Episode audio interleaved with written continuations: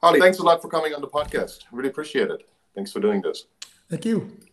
Hey, um, so you had, and you still are having a quite illustrious career on Wall Street, and you've been doing this for 35 years. And you also blog at your own website, Convexity in Maven, which you've been uh, maintaining despite um, different employers that you've been involved with. Why don't we Why don't we talk about convexity a little bit. It's something that very few people really understand, including me. But it's becoming, and Nassim Taleb has been really promoting this in his last two books. It's becoming a new measure of risk. Maybe you can help us understand what does convexity mean, and what does it mean to you also? Well, thank you for having me. Uh, good morning, good afternoon, whatever time it is. Um, let's take a step back there's really three risk metrics when you think about uh, bonds, fixed income securities. Um, there's duration, there's credit, there's convexity. Duration is when you get your money back, credit's if you get it back, and convexity is how you get it back. Those three things have always been there and they've never changed. It's just that people have not focused on convexity. If you want to go and explain convexity to your mother, what you would say is uh, if I place a bet and I can make a dollar or lose a dollar, that's zero convexity. It's a linear return. If I could make two, lose one, that's positive. If I could lose three, make two, that's negative. And so what convexity is really talking about is is the return profile symmetric or asymmetric? Positive convexity is is good, clearly, because you can make more than you could lose, but you have to pay for that um, and, and, and negative convexity is, is, is bad. And usually you receive the money for that. Uh, so if you think about an option, what you're really doing is you're buying or selling that convexity, that payoff profile per se. Um, what uh, uh, so and, and, I would continue that that you know what you've seen over the last you know decades, and I wrote about this uh, uh, in a past commentary is that whenever you see a big blow up, you always see convexity, negative convexity, you know, lurking behind the scenes. Uh, almost all of our big explosions have been basically there's some kind of negative convexity embedded in the market or embedded with portfolios that people are unfamiliar with or uncomfortable with, and uh, it can become explosive. So that, that's the big deal. Yeah, I read through a couple of your newsletters, and um, I, I, am surprised how much I understood that you write really well. And do you also go into the math, but you also make it understandable. And I I remember that one example, and I think that was mm-hmm. positive convexity. Correct me if that's wrong.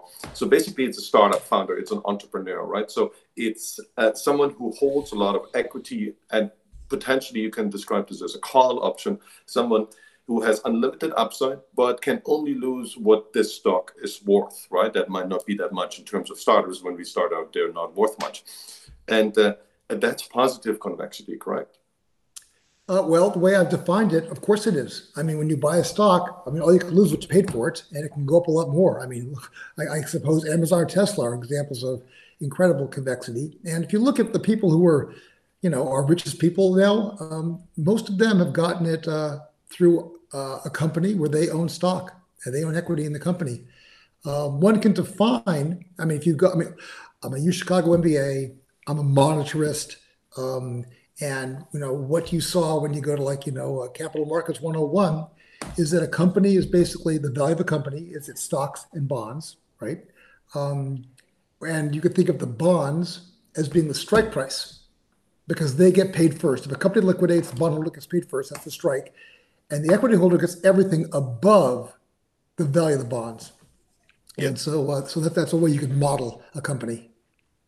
And as an example for negative convexity, I was thinking, I don't know, again, uh, correct me if that's wrong, are people who bought into the pre-financial crisis um, structured products, right? So the idea was that they were ranked as AAA, and you would only get a maximum return, whatever it was, 4%, 5% a year. That was the interest rate but you could lose your principal, and I think that's what happened to a lot of people. So the maximum they could earn was five, but they could lose everything, and it happened to to quite a bunch of them.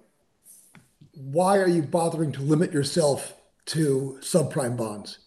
Every bond has that characteristic, where the most you can make is your principal plus the coupon, and you could lose. I won't say infinite, but you can lose a lot, right? So, um, and and if you want to structure uh, a bond, you could say I'm long a treasury of some maturity, and I'm short a credit default swap against it, uh, and, and, or a credit default option.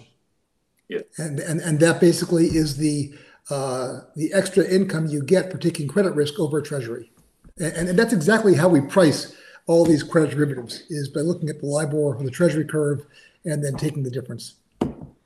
And you said that earlier. A lot of what we've seen in these big blowups, and I think you, you also mentioned LTCM, which I still remember. We saw the great financial crisis, and um, we've, just been through another one.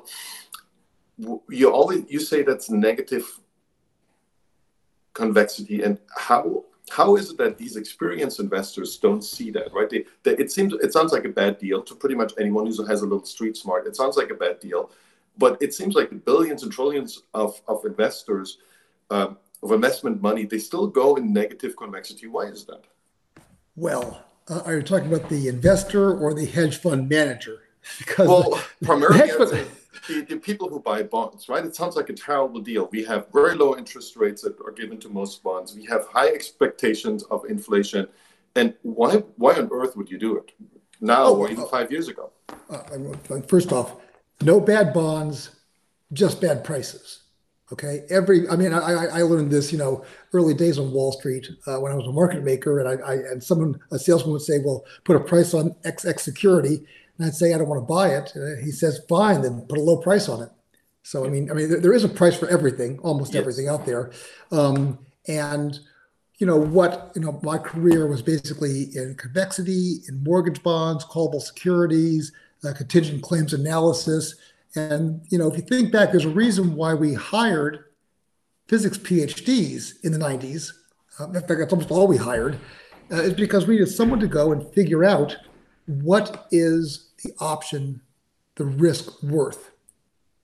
And once you figure a fair value out, we could say, okay, do, do I believe that that concept, that structure, and then do I want to buy or sell around it? I mean, Mike Milken may have gotten, you know, a, a bad rep for doing, you know, a few unsavory things, but he did create the junk bond market with his, you know, late 70s, um, you know, UPenn thesis of a portfolio of less than investment grade, so below triple B uh, bonds, that portfolio will yield more than you know another portfolio if it's diversified enough, which basically meant that the default risk embedded in these bonds uh, was too high. That you were yeah. that maybe the market was pricing in a eight percent default and realized defaults were six and so you want to own a diversified portfolio of what was called junk bonds. Now it's called high yield bonds, although frankly, uh, these bonds yield but 3.95 now. I would not call that high yield. Yeah, uh, exactly. And, yeah. But but do you do you did you was there a secondary market where you could buy them at a discount? You just said that that it, just the price needs to be right, or they were they were sold at full value, like hundred percent. You put all all the money in. Well, no, I, I mean, I mean, you know, I mean, all bonds trade at a, at, a, at a price in the market once they're issued. Yeah. Um, and usually they're priced at a slight discount to fair value to entice people to buy a new security. I mean, there's a reason why IPOs tend to go up, you know, two, three, five percent uh, after the break, after they're uh, they're launched, because you want to entice people in to buy to take the risk, which is fair. I mean, when you see a, a stock double on, on, on, on its IPO, one could argue that the underwriter mispriced the security. Um, but there's other reasons why they try to do these things sometimes to create some, you know, joy and, and excitement and headlines. Uh, yeah, but theoretically, exactly. you should be pricing things that far below, uh, uh, you know, fair value, market value. Yeah. But um, but so, but going back to your question about hedge funds, um, you know, this, there's a problem with the structure of a hedge fund in the sense that, that if you pay someone two and twenty or one and a half and ten or whatever it might be, you're giving that hedge fund guy a percent of the up, but he's not taking any losses on the way down. And so, in that sense, uh, you've, you've basically misstructured the whole investment process where he's paid. Um, he, I won't say he doesn't care if you lose, but he's, he, his incentive is, is, is, to take more risk. Um, yeah. Uh, so, Isn't so that the same for all of Wall Street? That's, No. That seems like you trade with other people's money, the bank's money, so to speak. And you, you put a lot of leverage on, and there's really no downside. Worst case, you go to the to another bank and say, well, they screwed me on that bank. that is called the trader's option, uh, and and that does occur. But how banks dealt with that is they'd go and they'd give you deferred comp, they'd do clawbacks, uh, or they'd pay you a lot of your comp- compensation in uh, the firm's stock. And if they if they give you enough stock, after a while, you actually do care about the firm. Okay. Um, yeah. Uh, so these things do work. Sometimes they don't, um, but they, they they they do tend to work. So uh, Yeah. so that's kind of fine. And and and and you know you'll see TV ads for money managers who uh, say we're aligned with a client. Um, they're not lying. If they take a uh, portion, a, a small fee of your total portfolio, as opposed to a larger fee of the gains, like hedge funds are taking a fee of the gains, right? Um, That's a different incentive than saying, I'm going to take 25 or 50 basis points of your entire portfolio, because now you actually care about the whole, the performance and the level. So I would say Yeah. those are the kinds of things. And also, you've gone away from paying a commission on trades, so you don't have the incentive to turn the portfolio over and over again. So, you know, uh, paying a fee on your entire portfolio, while sometimes bothersome, uh, if the fee is fair, then you've really aligned uh, all the interests, and and that's and, and that uh, of course that's the best way. I mean, you know, when you think about it, you know, good management really is about putting the carrot in the right place, and a lot of what happened uh, in the great financial crisis uh, was that the carrot was in the wrong place. Actually, the carrot got shoved somewhere it shouldn't have gotten shoved, but um, the, the, the carrot was in the wrong place. Yeah, it seems like there is this.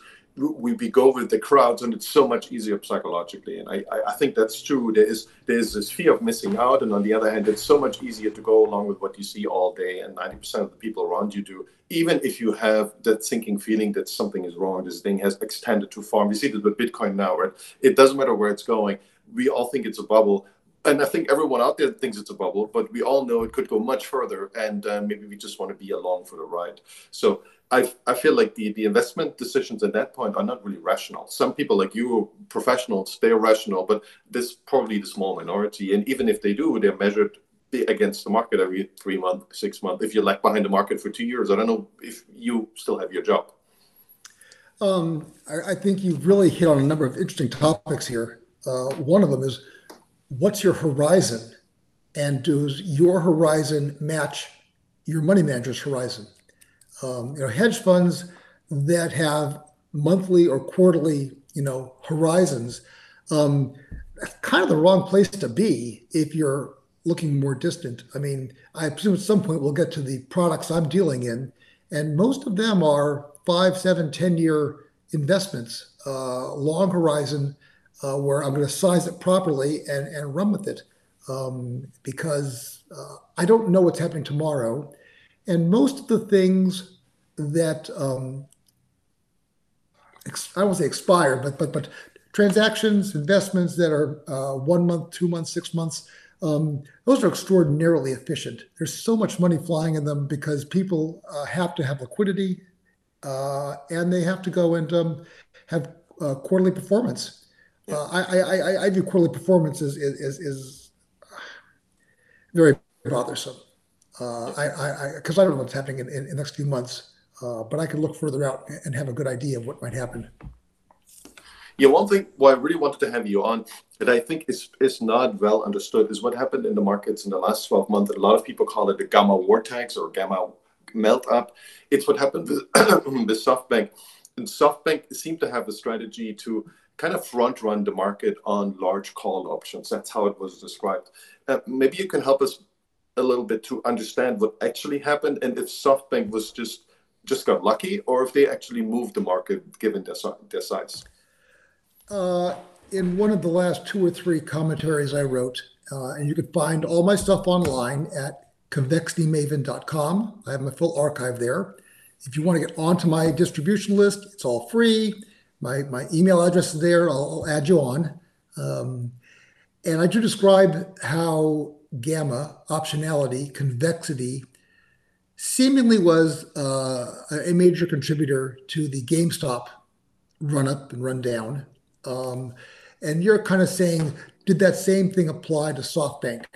Yeah. Um, that's unclear. It's unclear because what SoftBank tends to own is very distant cash flows. They're investing in, I won't say startups, but fast, high growth companies that are probably actually losing money right now. They have they could have PEs of 100 or a zillion uh, because they're not making any money. I mean, the PE of Amazon, but you know, I mean, when Amazon came out in the uh, late 90s, um, I, I remember not buying it, much to my regret now, because the story was they could sell every book in the world and they could not create a PE that was even close to a market number. Um, I didn't realize that they were going to sell everything in the world, not just books. Um, yeah. clearly, someone else figured this out. Um, but their, their, their, their, their income, their cash flow is still distant from now. Yeah. Um, and, and, but what happens, what we saw is interest rates came down radically. And so if you're going to earn, you know, a billion dollars in 30 years, you discount that billion back at 5%, you get a number, right? You get 1.05 to the 30th, right? And then divide that by your billion, that's what your stock is worth, kind of. Um, you go do 1.01 to the 30th, it's a very different number. Yep. And so I do buy into the concept that this massive reduction of interest rates by the global central banks, you know, um, U.S., so the, the, Fed, ECB, BOJ, uh, Bank of England, uh, China, um, they've maneuvered rates down, and this naturally pumps up uh, discounted cash flows. And these growth stocks, they're like they're like 70 year duration bonds. So it's unclear that that, that SoftBank was was gamma trading per se. Uh, they may well have just been long 70 year treasuries uh, and, and rates yeah, down. I think, I think the accusation is, and uh, again, I'm not sure if that's true, but it seems if maybe an accusation, maybe it's a grand chess master strategy. So because all their portfolio was down, you know, in in uh, early 2020 with the COVID crisis, because none of them really makes money. So their core equity investments, and they all shut down. Many of them shut down 50, 60, 70, 80 percent of their revenues. And the idea that SoftBank had, and I think it's kind of smart, is they they said, well, we own, we have a good amount of money left, right? They make big investments, and they have a hundred billion fund. Why don't we take just two billion out of this, and instead of going into more investments and creating headlines that way, which worked before, but did, nobody cared about this in May 2020, they said, why don't we stoke some fire in the equity markets? And they realized, well, the Nasdaq is big, but if you put two billion into into high gamma options then you kind of can pull along the market because, as you, know, there, there's a lot of hedging going on by these by, by and there's a lot of leverage and options. So they only needed two three, four, five billion in order to move the Nasdaq higher. Obviously, there needs to be a little bit of sentiment, and that happened. And then they suddenly moved the whole market for six months to levels we've never seen before, and that was either genius or it was just plain lucky. I am unwilling to buy into that. I'm not saying you're wrong. You might be right, but but I don't think it's obvious that's what happened. It's I, I, it, it, may it may be a more um, you know uh, uh, a correlation as opposed to causation kind of thing. Yeah, yeah. I mean, if you think about it, who's selling those options? If you had weekend speculators uh, uh, who are Robinhood traders who are shorting options, then yeah, sure. Uh, if you have uh, Citadel, Susquehanna, Jane Street selling the options, you know, these guys ain't dummies. I can assure you they weren't losing money on, on these trades. And they're also hedging uh, very quickly. And to the extent that they're selling a volatility that's above, if they sell, sell a 40 vol on, you know, Amazon, yeah. and Amazon realizes a 30 vol, so they're basically buying stock every night as the stock goes up and the delta goes up, they're doing just fine. Um, and so it's unclear that that you know drove it. Uh, to get the kind of stuff you're talking about, would you almost need much very short dated options that are very close to strike, um, yeah. and that's what GameStop was. GameStop was very short dated options that cross strike, um, and you know it's it's a, it's a low float security. It's not like Amazon where, where you have a trillion bucks out there. These are it's, it's so I, I, I like the GameStop story uh, more than, uh, than an Amazon or Tesla story. Yeah, if you want to have a gamma meltup, just say, say the two of us want to want to produce a gamma meltup. Are we looking at options that are expiring relatively soon or relatively relatively far out, maybe in six or month or one year from now? What, what should we focus on in order to move the market? Right. What we want to do is we want everyone else to that the hedge and the people we buy the options from. Once the volatility goes up, they buy more, so the stock price goes up. That's kind of our goal. How how could we accomplish this if say we want to pull this off? Uh, I mean, gamma is, is, almost directly related. Well, it's related to two things. One is implied vol, but the other is is time uh, to maturity.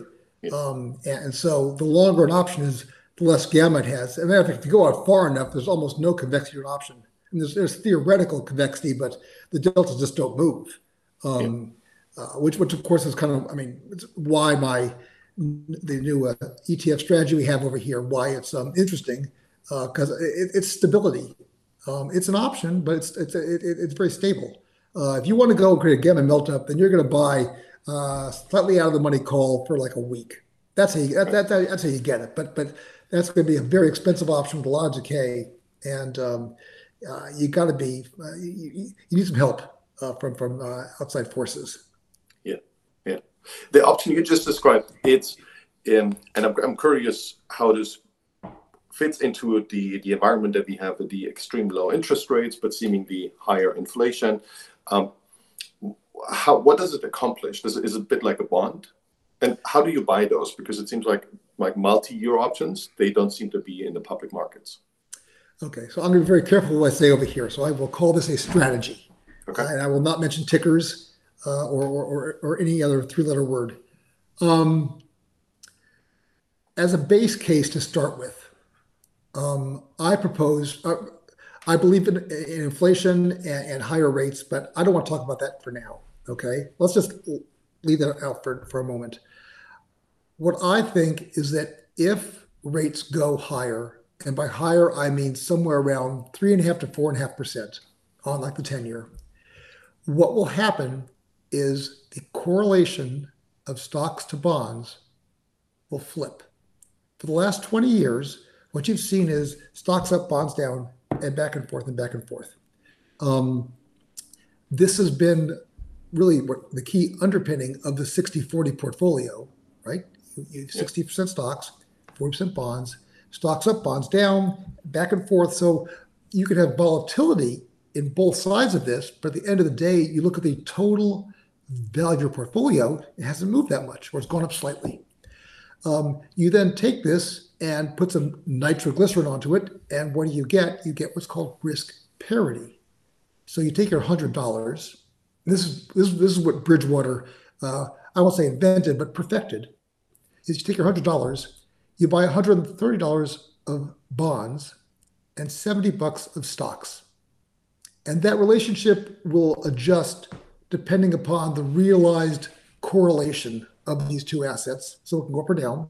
But no matter how you slice it, as I've described it, you're long $200 of assets, but you only have 100 bucks of money in your pocket. Yeah. Um, so as long as they go back and forth, you're fine. But what would happen if that correlation was to flip around and all of a sudden stocks and bonds went up and down in unison? Well, this would be a real problem, wouldn't it, on a down market because you lose on both sides and you'd lose twice as fast because you are levered, right? You're levered two to one. Yeah. If you go look at the last two big drawdowns we've had, so a year ago March and then before that in end of 18, you saw stocks and bonds go down together. And when that happens, all of a sudden, everyone has to reduce their risk. Everyone's margin called, um, and you get, you know, you know, what we call power windows down um, a situation. This is when the Feds jumped in to go save the day. Um, but I mean, in, in, in, in March last year, you saw stocks, bonds, gold, everything went down. Uh, this was this could have really been a real problem if the Fed. Had, that's why the Fed jumped in, is they they, they kind of kind of stopped that uh, problem. What I propose to you, and I have charts in my last commentary that I won't say shows well, it does show, I'm not sure it's proof, but when you have uh, inflation below two, two and a half, interest rates below uh, four ish, um, the correlation is inverse. Stocks and bonds go different directions. And what goes above that, the correlation uh, flips around and they go up and down together. Um, And so if that was to happen, in a very highly levered, right? By leverage, I mean we have many more bonds out there than we used to versus GDP or versus income. Uh, margin debt is at record levels. Um, short interest is at lower levels. I mean, I mean, people are basically kind of geared up to go and uh, ride the market. Um, uh, if we got above that four percent level, uh, this would be a problem on the way down. And so, what I'm saying is, uh, here's a strategy where if we get you know rates past four, you've got some protection over here. Actually, you have protection all the way up because it's an option. But I mean, it, that's why I struck it at four and a quarter. Was that, that's the location where I think the correlation t- turns around, and I want to have that, a big profit. Is that is that something? Well, and correct me again if that's wrong. But you're betting that volatility over time goes up, right? And then the price of those options goes up because it has implied volatility. Is that part of the strategy? Uh, it's an interesting benefit. It's not part of the strategy. I mean, as, as you look through my latest commentary, uh, helicopter defense, um, implied volatility now is not quite record lows, but darn close to it. Uh, and this is the case in all assets US stocks, European stocks, currencies, bonds. Why um, is that? What's your theory on why is that? That's perplexing to me. And we had Mike, I, I talked to Mike Green a while ago, and you know, he has a similar thesis that he says, well, the volatility can only go up, but it, it, it happens every couple of years. It jumps like the 50, right, in, in VIX terms. But then in between, it always looks for years has only one direction. And that seems to happen, the same cycle seems to happen all the time during the last 20 years. Um, there is a cycle to it. Um, uh, I would say that uh, clearly the primary driver is the Fed in words and deeds. Uh, they're buying 120 billion of bonds every month. That's a lot of bonds, man. Whether whether whether we're issuing new stuff or not, that's a lot to buy. Yeah. And um, I can't said, keep up with these numbers anymore because sometimes it's a trillion, then it's that. I mean, I don't even know if 100 billion is a lot. It seems like well, it's it's tiny. It's maybe something that Goldman would buy. I have no idea. It's still a lot of money, baby. Um, and then they've said we're not taking rates up for two years from now. So words and deeds, they've kind of said, you know, we're going to support the market. And then there's the perception, reasonable, that there's a, a Fed put. If stocks go down by enough, they'll step in and cut rates or buy bonds or do something. Um, all these things have basically told people to go, there's no reason to buy insurance, i.e., buy options. Right? What's an option? An option is the price of insurance. They call the VIX the fear index, which is it's, it's good marketing. Um, but uh, it, it, it is true that it is the price of insurance, and the price of insurance, uh, you know, is reflective of conditions. Uh, unfortunately, people tend to uh, not buy fire insurance when it's raining out and it's cheap. They buy it when the fire's already taken the house down. Um, uh, but, but I mean, if you, if you, I'll give you the the the, the similar idea. Um, the mortgage crisis, the Great Financial Crisis. I mean, I was right there in the middle of it. I actually uh, managed mortgage trading uh, in the uh, few years before this happened, so I'm very familiar with this whole business of how it operates.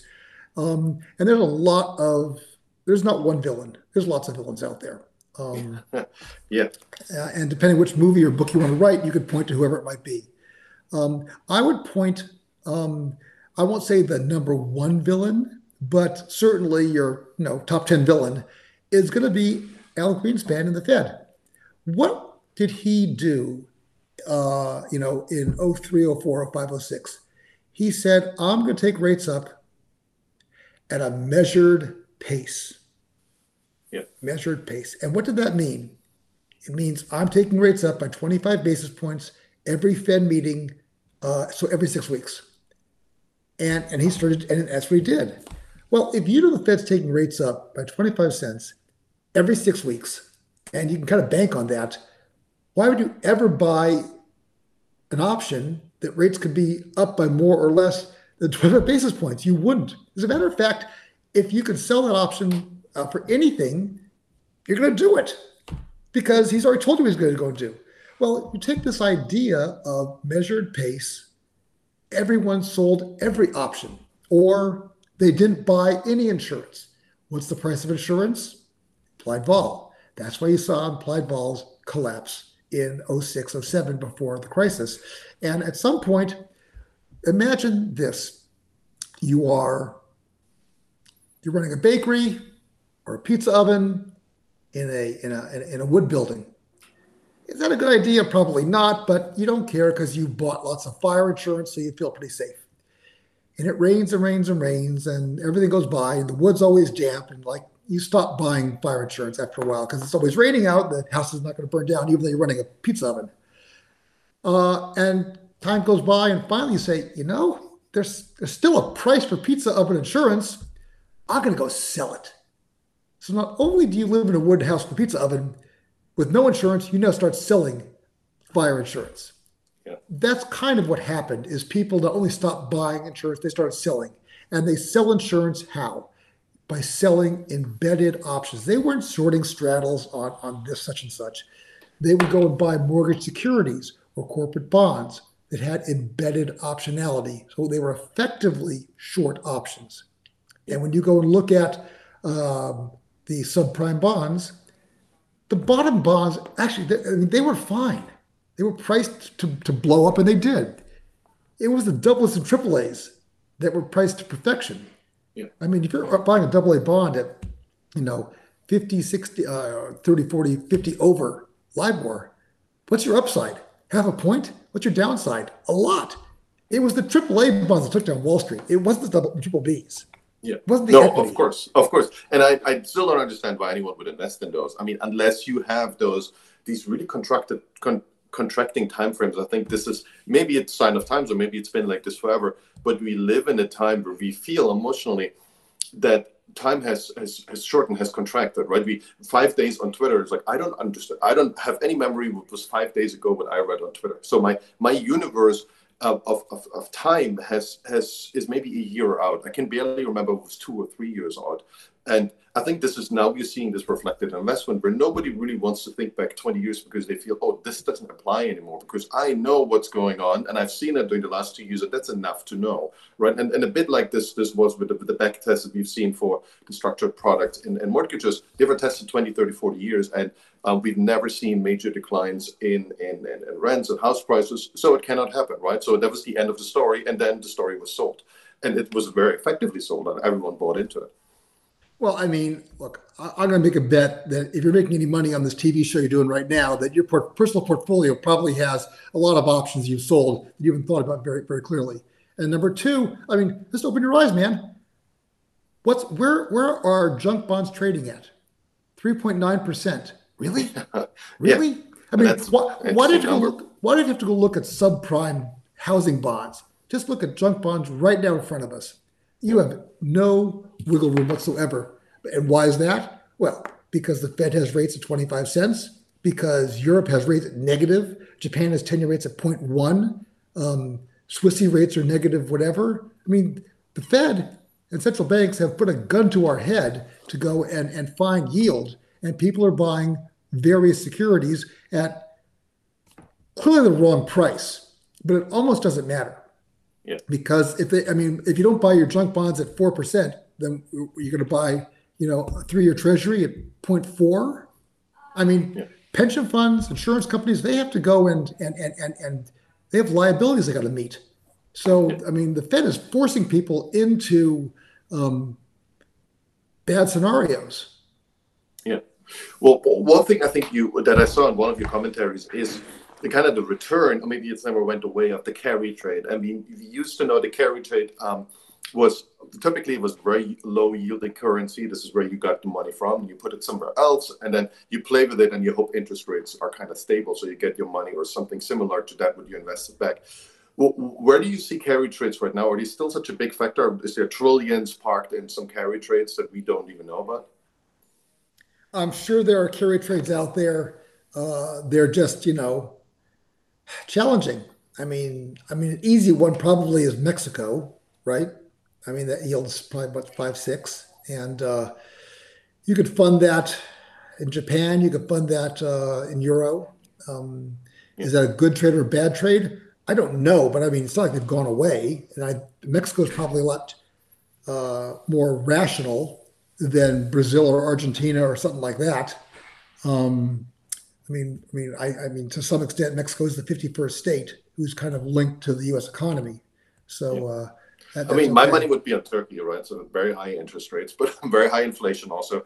Is there a way to hedge the interest rate um, differential so that you don't see very different interest rate a couple of years down the line when you want to pull your money back out?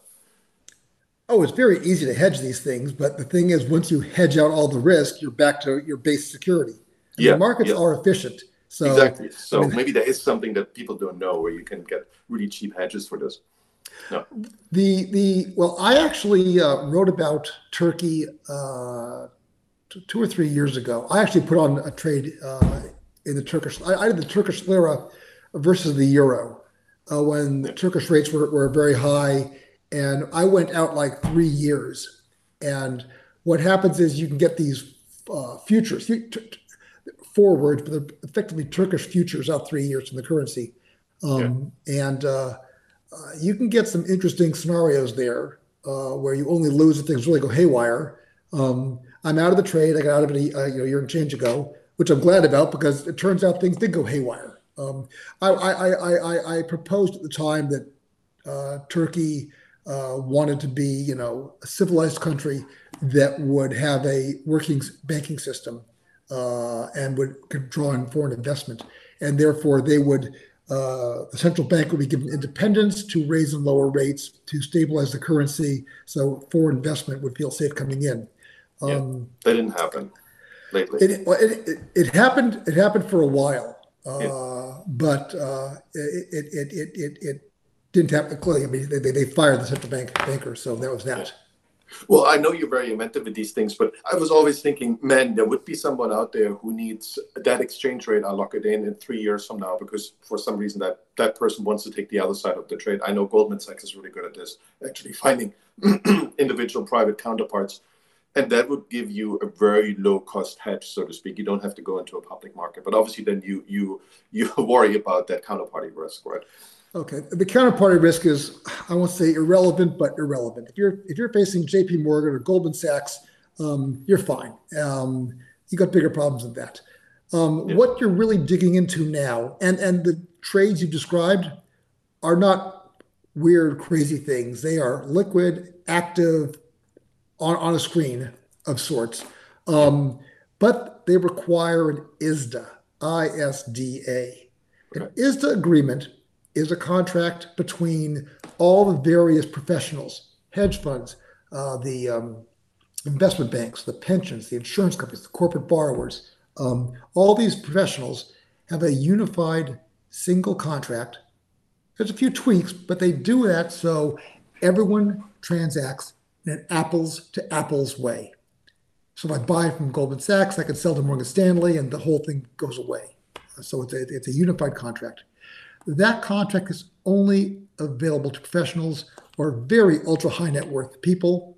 Um, and this is where you get really interesting opportunities where you get really customized trades uh, and you can go out more than six months. I mean, you, you, you, really don't find options.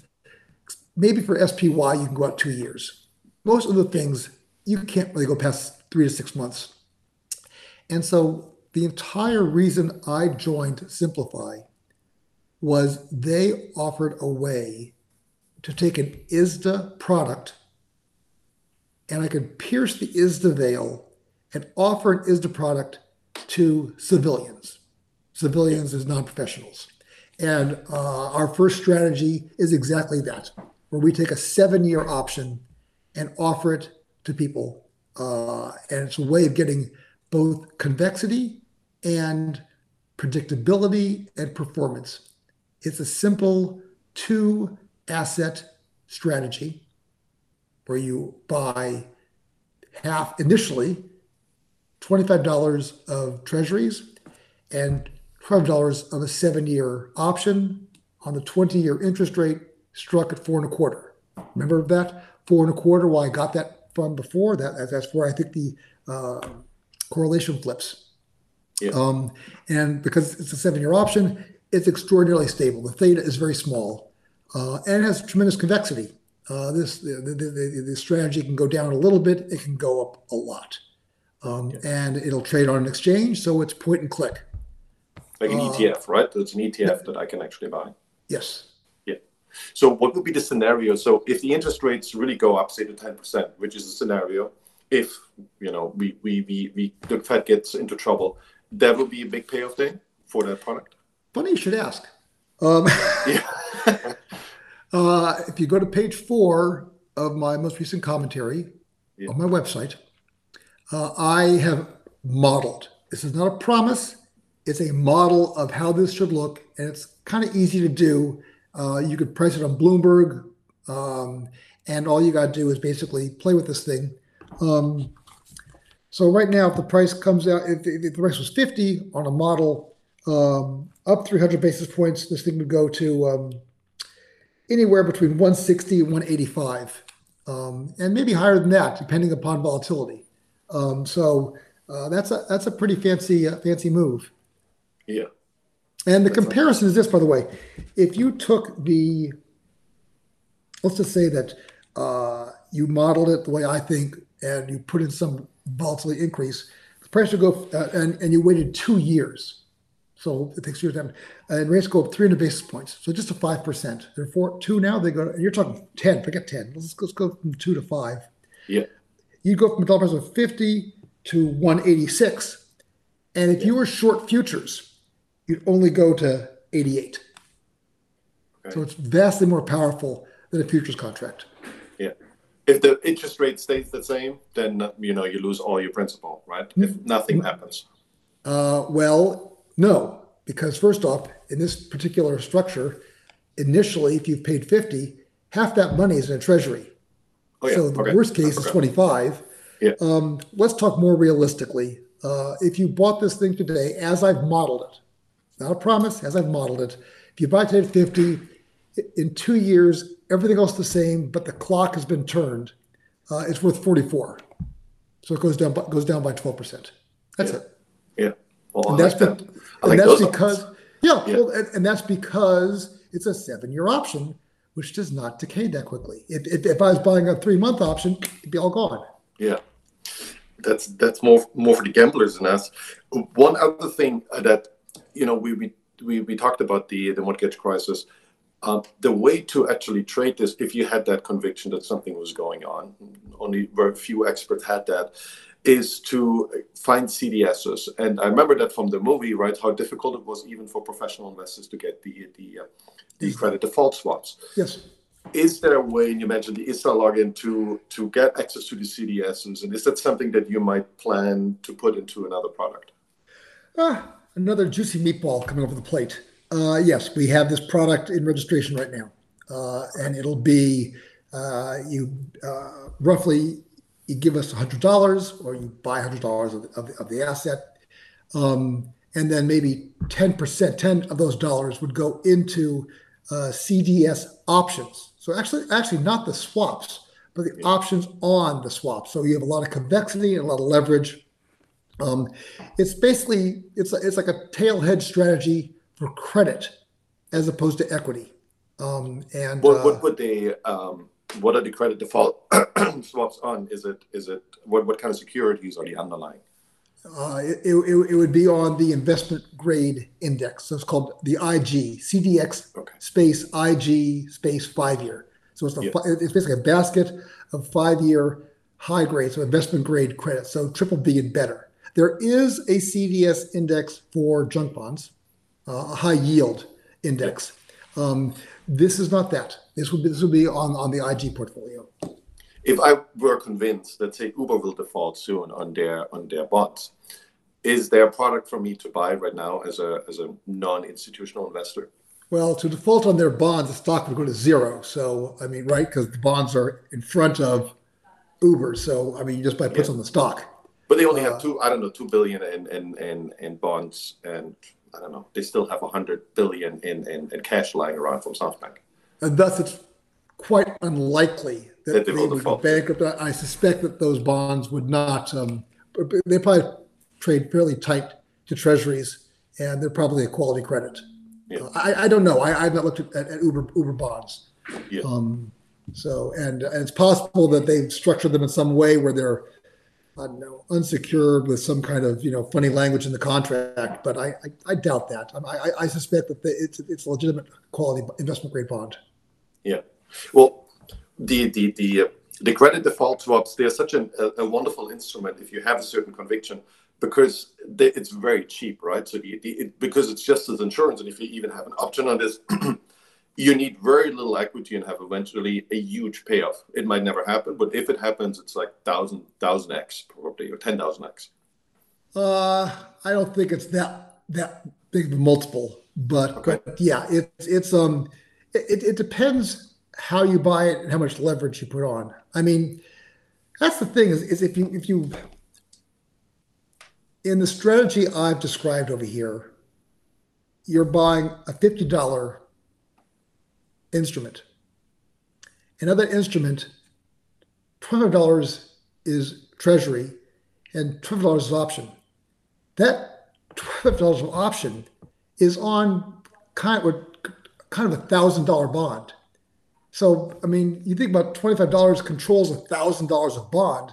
Yeah. That's where you get the real leverage from is, is, are you doing apples to apples? Now, if you then bought, you know, you could say I have a $1,000 bond or I'm going to buy a thousand dollars of options. Well, now you're talking about you know options on what, you know 40 40,000 bucks opposed to a thousand, right? 25 yeah. times 40. Yeah.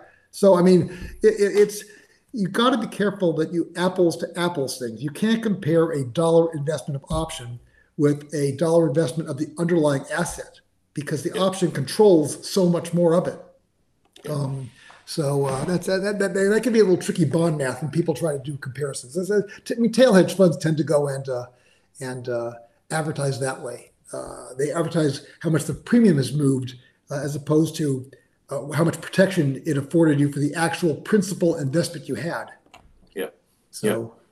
When you and you know we we are doing all this math right now with different ways of leverage and how we can get this leverage do you think there's like a structural risk that I'm sorry. do you do you think there's a structural risk that we, we are all looking at these layers and layers of leverage, right? We just went through it. And so do does everyone else because we have all the same problem, right? We want right convexity and we want obviously we want to have some decent return. We are not happy with 0.1%. Is there a risk, a structural risk that once we go into one of these drawdown liquidity events like we had last year, that this whole system can come apart and we, we, we all go, all assets go to, to 10% of what they were before uh, really quickly. Like in the matter of the last crisis showed us this was just a week or two and this thing dropped like 60%. Uh, it, how big is that risk? The Fed's, the Fed's not let that happen. Okay. I mean, the, the, the question really is if the Fed hadn't stepped in in March, how low we've gone.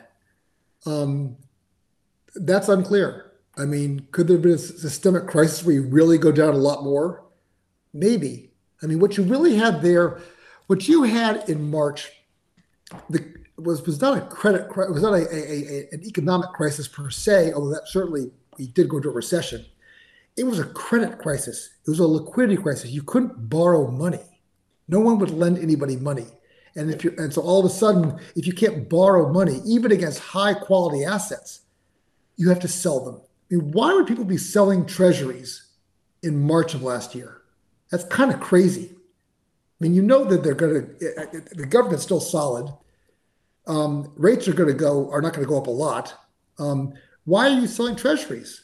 You're selling them because you can't borrow money from anywhere else and you have to raise money to meet a margin call.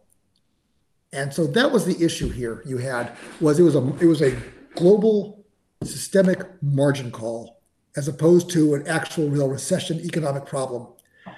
Can that happen again? Um, I suppose so, but I imagine the Fed would step in and buy stocks and bonds. They, they do everything to stop a, a total meltdown. But the problem is each time you do that, you just inflate the balloon even more. What you really want to do here, and, and the Fed had their chance to get out of this mess in 2013, uh, and, and and they got you know a small 100 basis point rise in rates, the taper tantrum, you know, scared them away. That, that, was that, that really is you know kind of ground zero for this whole mess we're in right now. the, we had a chance to get rates up and to get you know the market stabilized again, um, where uh, the, the, the, capital markets could operate you know uh, without training wheels, and, and, the Fed screwed that up. Um, and now we got a problem where we kind of can't live without the drug. I think that the Fed wants higher rates in the back end, not short-term rates. I think we're higher rates in the back end. I think the Fed wants a steeper, steeper yield curve. I think the Fed wants inflation. Not inflation, but three, four, they could live with that. You know, they'd say they'd say, well, we ran for one, one and a half for five years, so we could run at three or four for a few years because they because we're averaging it. So they they they laid the narrative out to tolerate inflation for a while. It's better than a revolution, right? I feel like when you when you think about where the federal government is and where the Fed is, they feel like, well, if we if we don't inflate out of this, we're gonna have a revolution on our hands, a literal revolution, like an economic revolution. And this is the only way they see they can do without major pushback, right, from the electorate. I don't like talking politics because I only get in trouble doing that. But okay. but we already had the revolution. Okay? The reason why we had the election we did in 2016 is because the Fed tried to create um, inflation for wages for middle class workers. Remember, when you have, we have too much debt. How do you get out of debt? You default or you inflate, and inflation is a slow motion default.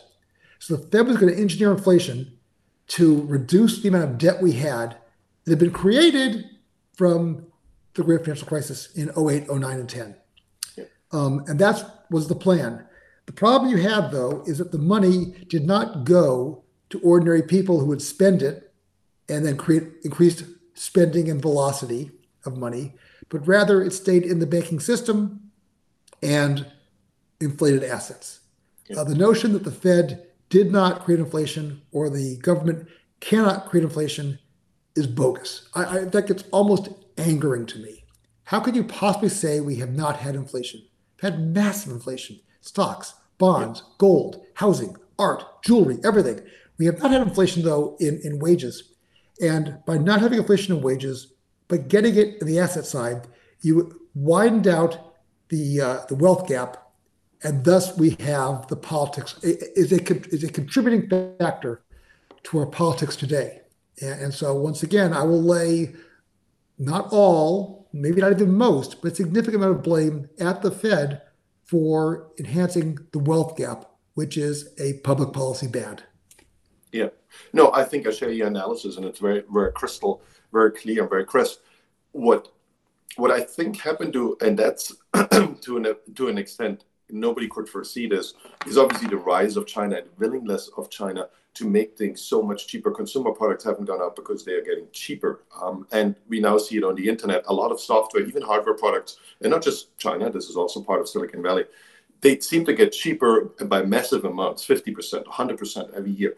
So, this consumer price index that has that option to, to be spent on software, internet, communications, um, anything that is hardware that comes from China is China influence. This is getting cheaper at such an amazing rate. Nobody can induce inflation. I don't, I don't think you can because there's so much innovation happening that it's deflating by, by massive amounts. And everything where you don't have these influences, we see massive inflations, right? Housing, as you said, tuition. But if we solve those, if we make this thesis, and nobody knew that 10 years ago, that we have this massive deflationary potential and bring, bring it to the other industry, maybe we solved inflation for now. Uh, I mean, look, we certainly imported deflation by moving uh, high cost US labor overseas, um, which at the macro level is a good thing. I mean, Clinton was right, uh, the first Clinton, uh, with, with NAFTA. I mean, that was a that was a public policy good. At the macro level, the country did better. Problem is, is the people who were displaced were not then retrained to do other jobs. I mean, we've had this problem before. I mean, last time I checked, we got rid of the, of the horses and the, and, and the buggies and did other and started building cars and, and airplanes. Um, the government seems to have, you know, missed missed the boat here on taking the people who were displaced, the people who are making shoes or or, or, or garments uh, or other, you know, low tech items, these people should have been somehow retrained and reallocated to areas uh, where, where, where there's growth and where the compensation is greater. And we didn't that's do not that. practical. I don't think that's practical. You know, I'm, I grew up in Eastern Germany and putting people into places where they should work, it's never going to work. The capital allocation is crap. It's always going to lag behind the and a private market. And we have a private market. And to an extent, yes, people had huge trouble finding new jobs that pay equally good. But there isn't, we cannot shortcut this, right? The market can decide where this individual skill is usable. And maybe this isn't usable at all anymore, but that happens, right? So the greater good is we let the best possible asset allocation work its way out. And I think it works. I mean, it might take 10 years, right? So we see the same now with AI that makes, you know, decision making so much cheaper. It will put a lot of people out of job for an extended period. But then there is like 10 years later, there is this possibility of basically sitting on your couch and making 10 times as much as you made before. Well, I mean, you know, if, if, if you don't have a job, you're not going to last 10 years. Um, and I disagree. I think the government, the government doesn't pick you and move you. The government go and help retrain you. I mean, there are plenty of jobs out there that do not require a college degree. I mean, all the electrical, plumbing jobs, uh, welding jobs, those are all paid very well. Um, construction jobs, those are those are jobs where lots of things. Or, or, you could be in technology. You can work a spreadsheet. You can work Word. You can work answering. These kinds of skills But you can go to YouTube. Uh, you can do I don't know a Python or a data data scientist master's degree in a year fully online on YouTube for like a hundred bucks or thousand bucks. That's it. That that is doable, but you know, it, clearly, uh, people need help. I mean, the people who are watching this this video right now probably are are, are well educated people involved in in whatever it might be. There are other people who need more assistance. And once again, we're going into politics here, but nonetheless, I, I think that you know there was clearly there was a transition of labor, you know, over the last 20, 30 years, and the result was not good for certain sets of people. At a macro level, yeah. the country did better, but yeah. the allocation of those assets was not uh, was you know diverse. I agree. I agree. And I mean, there's no reason we should give startups um, zero um, percent interest loans. That's just that, that's. Um, I mean, it's great. It's great when you're in the startup industry, and obviously that's, but that's only accessible through a certain size of startups. So most startups, and funnily enough, we have um, a lot of seed funds. We have bubble up, this bubbling up of seed funds. So the idea is really just like in, in 2000, you start something and a year later it's big enough to go IPO. Everything that doesn't go into this growth factor, into this narrative, you don't want to be involved in, which is really strange, right? It's really greedy. It sounds really greedy to me. It has nothing to do with real innovation. Yeah, well, we shall see. Hopefully, hopefully we'll uh, you know find some way to uh, you know revitalize ourselves. I mean, I, I'm still a believer that the U.S. is gonna is gonna do well at the end of the day. Uh, we we do have a a, a core competency in creativity, which uh, is not the case in most other countries. Yeah. Well, they're getting there, right? I, I, I think they're all on that way, but they are maybe 20 years behind or 10 years behind, whatever the, the, the delta is. But I think everyone is seeing the same pressures wherever you go in the world. They might be behind and they might they're not ready to make the hard decisions, but they, they definitely have the same pressure because wherever you go, uh, well, Turkey might be the exception, but most of the places you go that is relatively advanced and industrialized, you, you, see, you, see, you see the 0% interest rates, which seems to be a disease that's spreading, right? And for, for me, it makes no sense that it happens everywhere and there seems to be something bigger going on. It's not the fault of the Fed. Well, we can fault the Fed that it's doing the same what others are doing and should have a better policy. But it seems to be whenever you reached whatever 40,000 GDP or 50,000 GDP, that problem hits you and it might go away in 20 years from now. Well, I mean, you're kind of backing into, I mean, I'm not a believer that China will overtake the US anytime soon uh, for a number of reasons. Um, one of them, I mean, the primary one is, um, is the culture of creativity. Uh, China is very good at taking our ideas and making them cheaper, um, but that is not creative. That's not making new, new thoughts up. But also, uh, there is a, a, school of thought that says that once you get per capita GDP above 10 to 12,000, you can no longer operate an economy uh, as a top-down authoritarian. Uh, and you saw this in uh, in South Korea, uh, which is basically a dictatorship, you know, 40 years ago. And once the income got above a certain level, they had to become a democracy to basically push decision making down the chain. You can't run an economy that large and complicated uh, from the top. Uh, China has a GDP of about 9,000 right now. So they have not reached that inflection point. And the question is, is it viable uh, for them to have a GDP of 15,000 or 20,000 per person and be top down, uh, command and control. Uh, unclear. Uh, the evidence is that that hasn't happened yet, but they can be the first. Yeah, yeah, they've been the first in a lot of things, right? And China shouldn't have happened from classical economic theory. We should have been at least much more democratic by now, but that hasn't happened yet. But you know, who knows? Maybe it happens in ten years from now.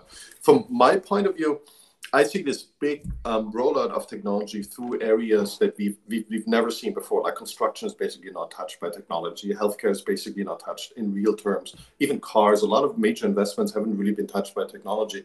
And I always think about this: the socialist utopia is that we suddenly have these the ability to do do something once, we innovate once, and then we can roll it out infinitively, like we do with software, right? That goes to other industries now. And if you put AI on top of this as a decision-making guide, it's the same thing. We just incorporate it in a different kind of algorithm and then make better, smarter decisions.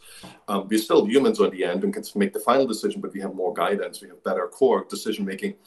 What I feel, how if this happens the way I envision it, then the industrialized societies with the most data scientists, with the most infrastructure, they will have the biggest growth rates. So we will go from where we are, what we're seeing now, we see the US and Europe with the lowest growth rates, and then we have the catch up countries at much higher growth rates.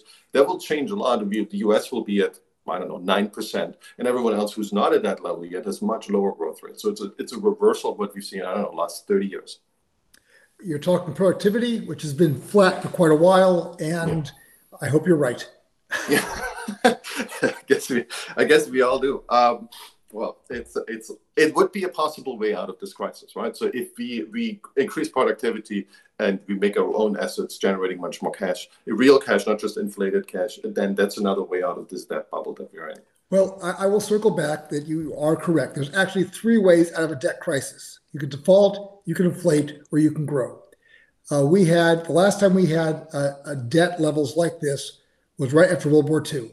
Um, and um, and we got out by just massive growth in the 50s and 60s, and that's how you got out of it. Could, if you think we can grow at five six percent a year, um, uh, if it, real, if you think it's possible, that will resolve uh, our, our, our, debt prices. I agree. Do you feel? Uh, yeah. Yeah, no, you, you, that's it. Yeah you you you make that on your website. Um, that's kind of your, your, core statement. It's all about character. When when we when we think about this this expectations, do you feel we've not been daring enough the last thirty years because productivity growth is so much lower? We don't go to the moon anymore, right? We, we don't we don't go to Mars now. We may go again. But have we not been daring enough? And that's a problem. We've been too conservative with our forward expectation. That's how we see this this horrible growth rates.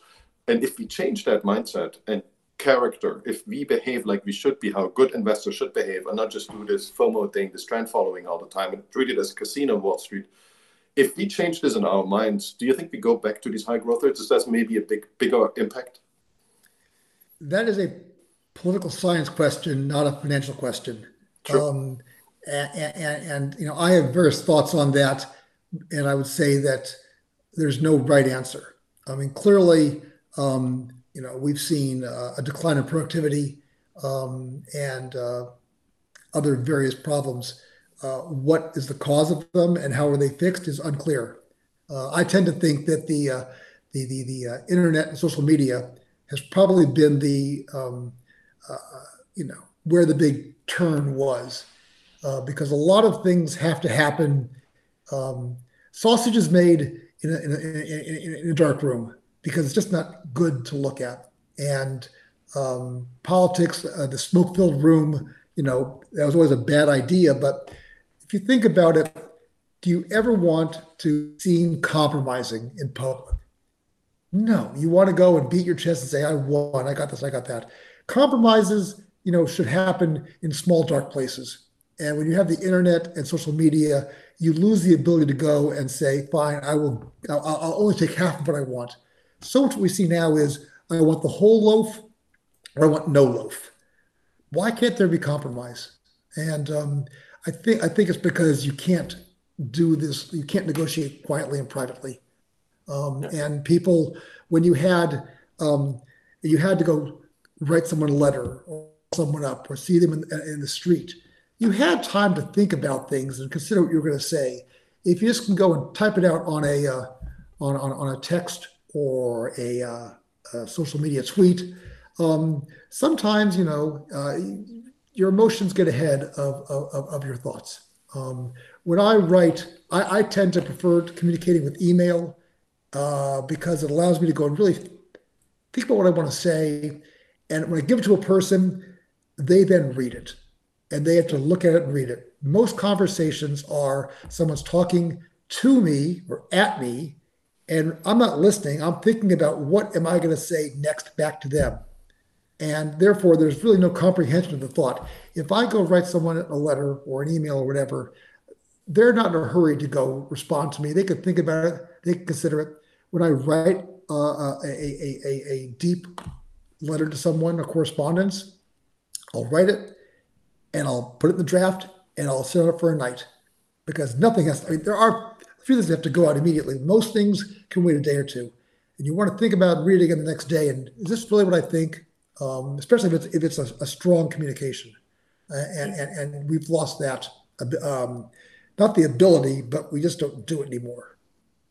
Yeah, I feel like we, we this definitely happened, but we also have have discovered a lot of inconvenient truths that were basically baked into the cake, baked into the how the U.S. was founded, how the world is sitting on this treasure of knowledge, and some is from the Greeks, some is from from a Judeo-Christian heritage, we have a lot of things that we never really thought about and we, we kind of acted out our daily life the daily routine. We didn't have time to think about it now we have more time right because we're more efficient or maybe because we're out of work whatever that whatever the reason is.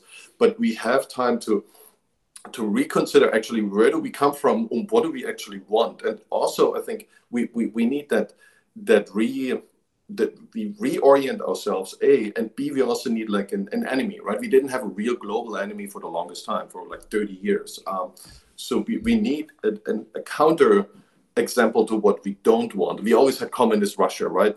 We had this for for 80 90 years almost and it definitely helped the united states to define itself. And i think this really weird chaotic debate that we have and as weird as it is on twitter i fully agree with you and it's definitely not thought out it's it's a good thing. I feel it's it's something that can really start if we want to get to this global productivity rise. It, there needs to be a reorientation besides just the technology because we have to adopt it. And for the longest time, we had cool technology, but nobody wanted it. Like 2013, 2020, you tell someone, "Oh, I work from home," but people look at you, "What?" So a lot of things was in the shelves, but it wasn't being taken out. And I feel this is really happening now. That's kind of what makes me really positive.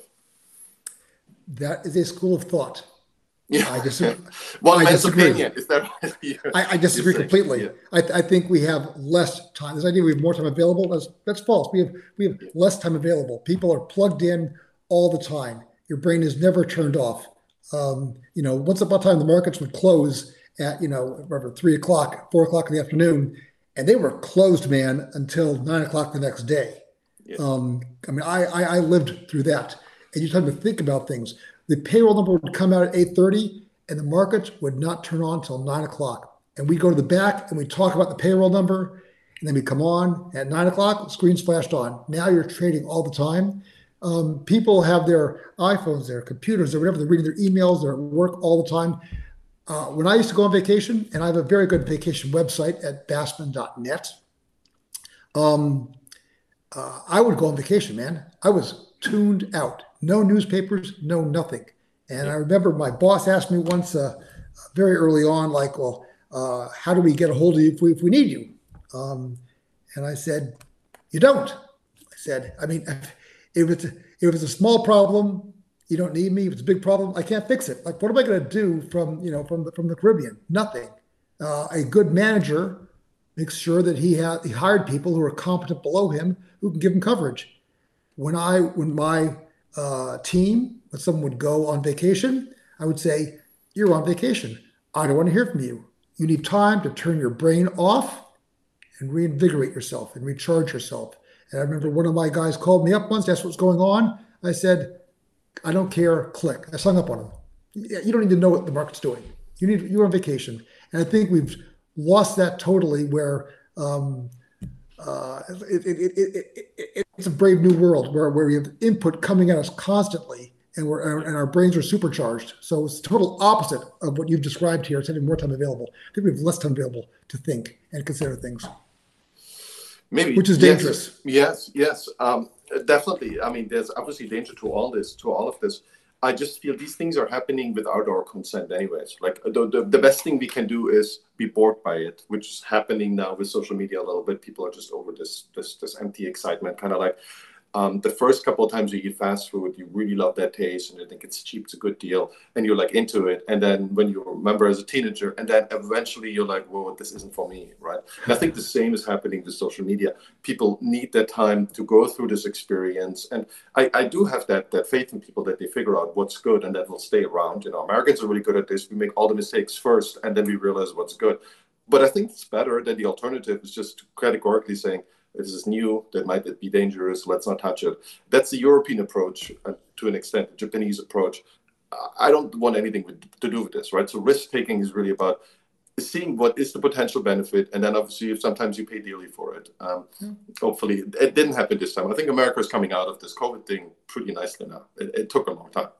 It Does seem to be that way, yes.